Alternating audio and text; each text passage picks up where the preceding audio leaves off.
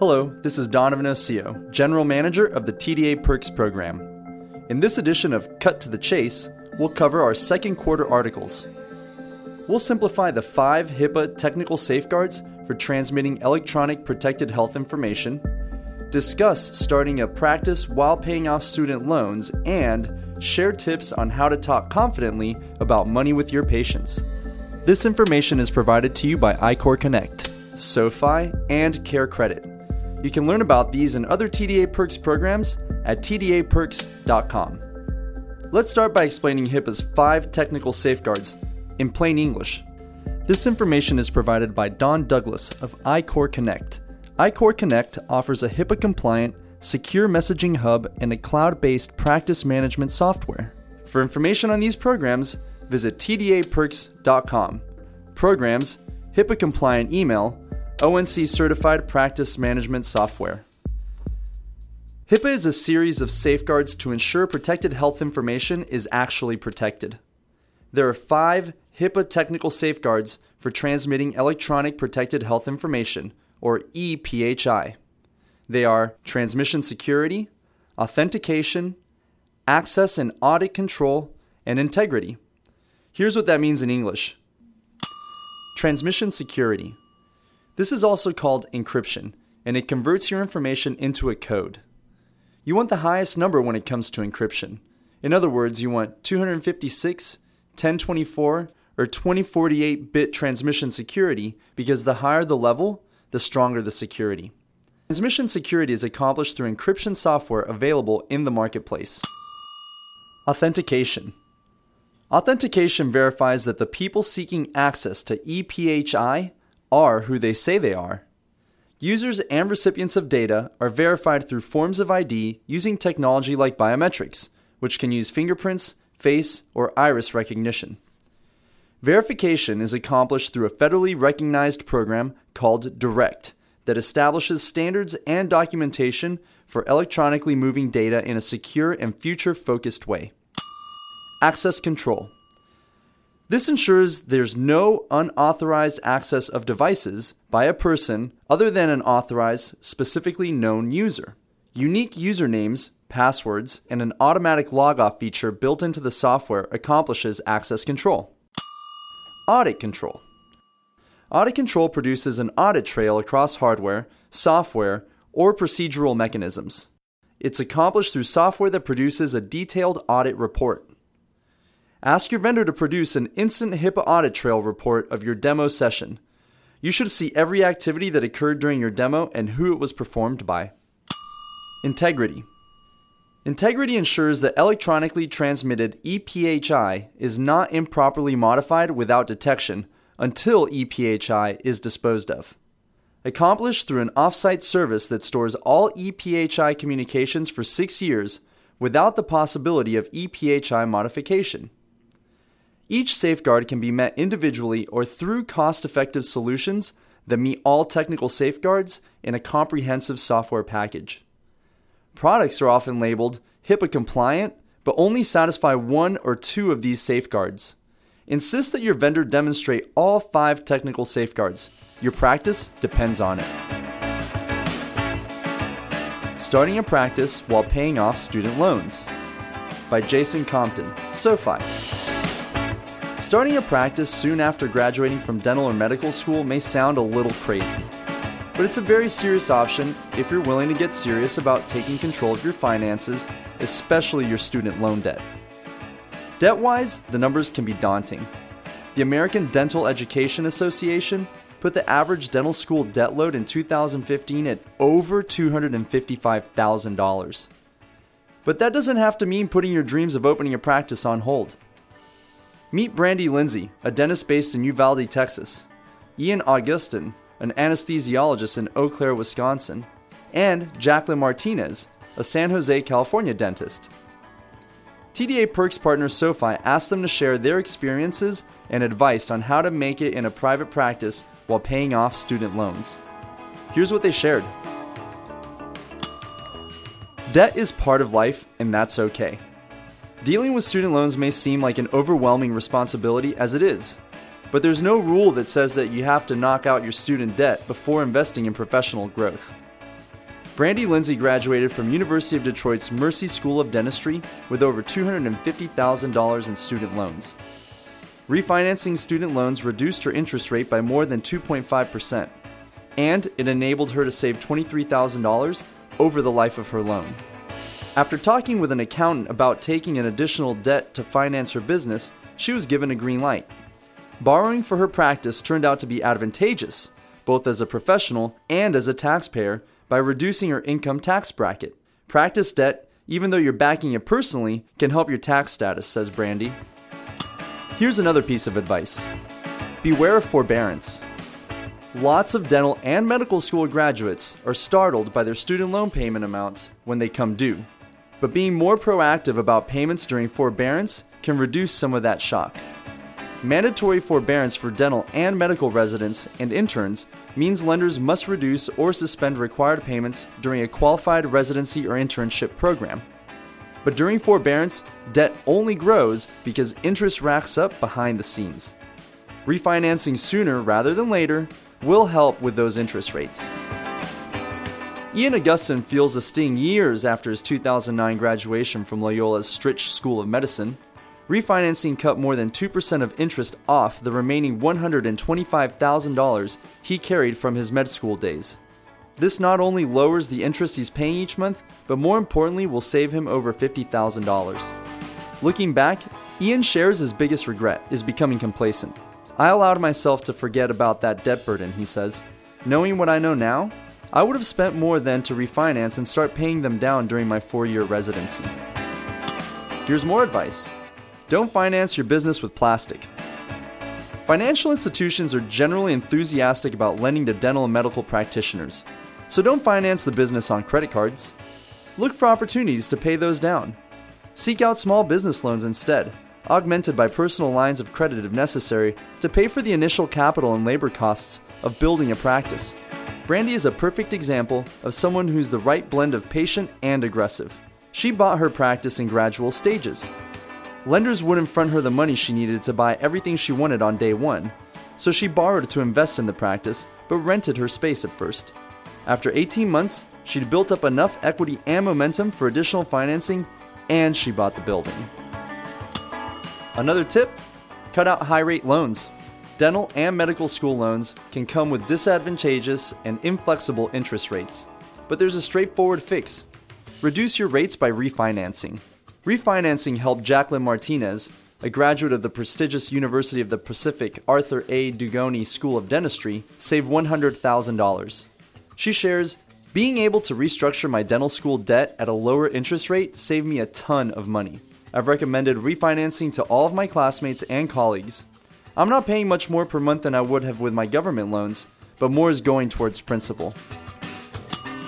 Another piece of advice is to build a second opinion financial and legal A team. You need the right professional and clerical staff to serve your patients. And you need a business team that understands your field and goals. A good attorney and solid accountant are imperative. You also have to be ready to act like a CEO and replace anyone who doesn't understand your mission or objectives. I've been through three CPAs since starting my practice, Brandy says. A good CPA will understand your goals and makes recommendations based on your specific interests, not just on some formula aimed at getting a dentist to retire by age 55.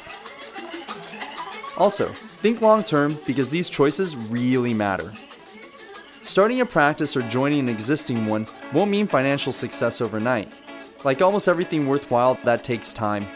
At the end of his Mayo Clinic residency in 2013, Ian had $275,000 in student loan debt and faced a tricky choice.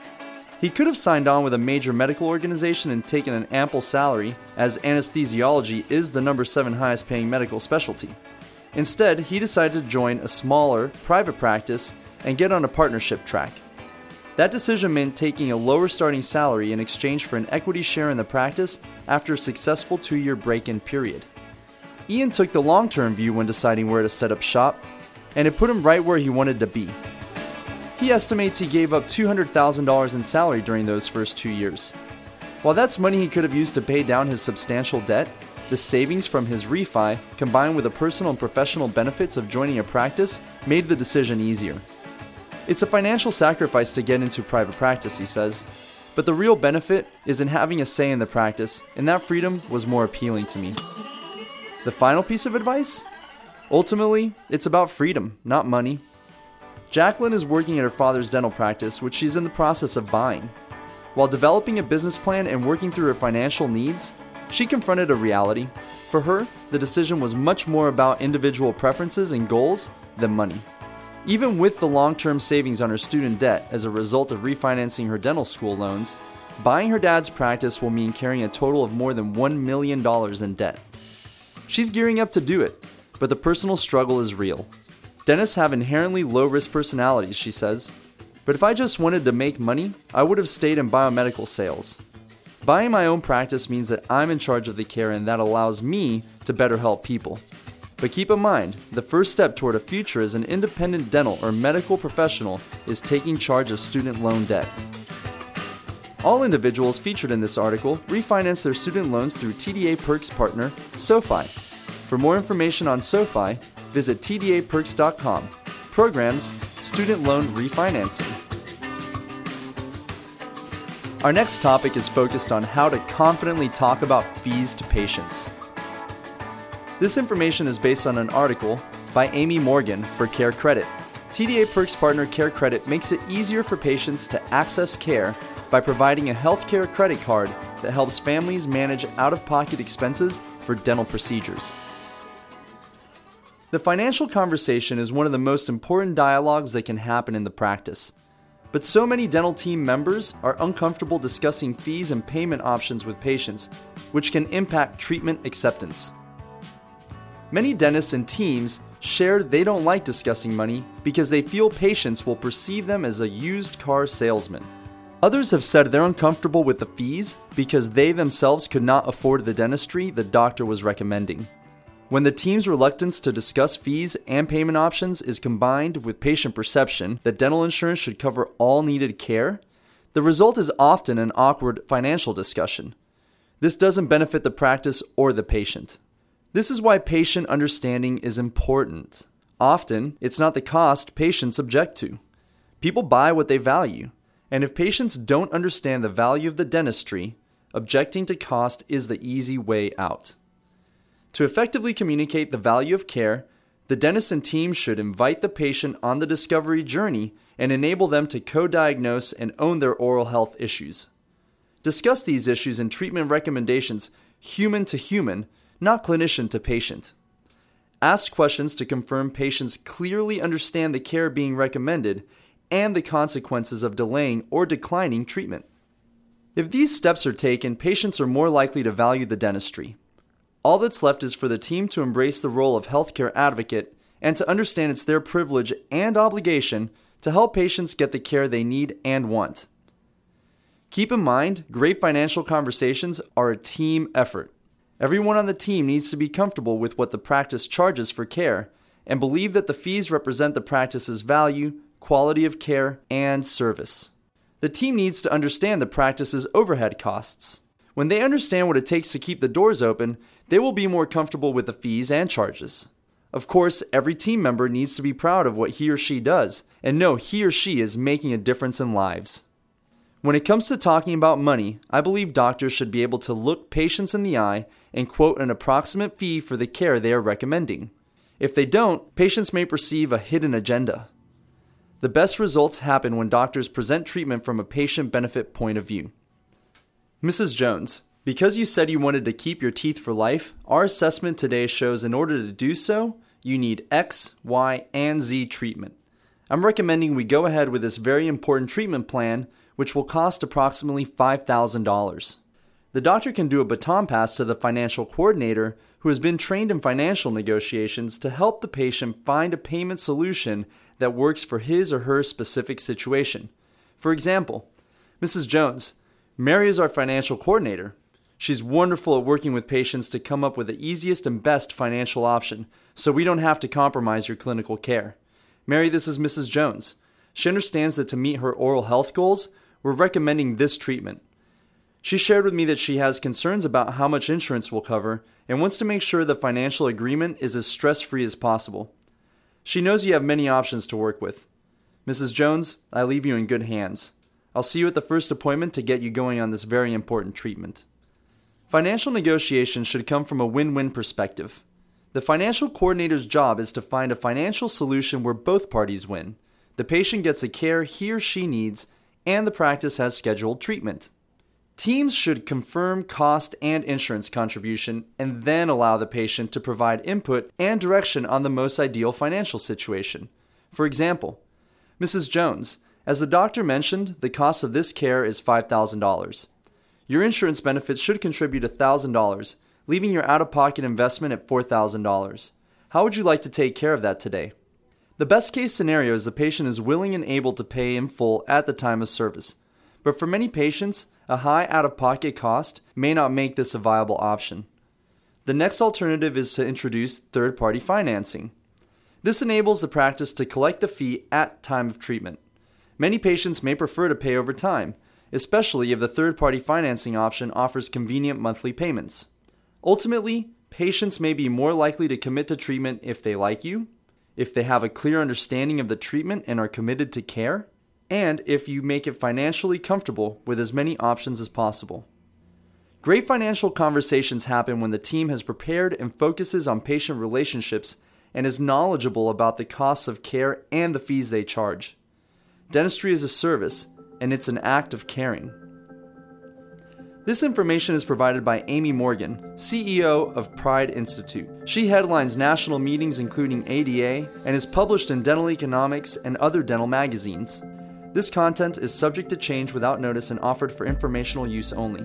You're urged to consult with your individual business, financial, legal, tax, and or other advisors with respect to any information presented. CareCredit, Synchrony Financial, and any of its affiliates, collectively Synchrony, make no representations or warranties regarding this content and accept no liability for any loss or harm arising from the use of the information provided. All statements and opinions in this article are the sole opinions of the author. Your receipt of this material constitutes your acceptance of these terms and conditions.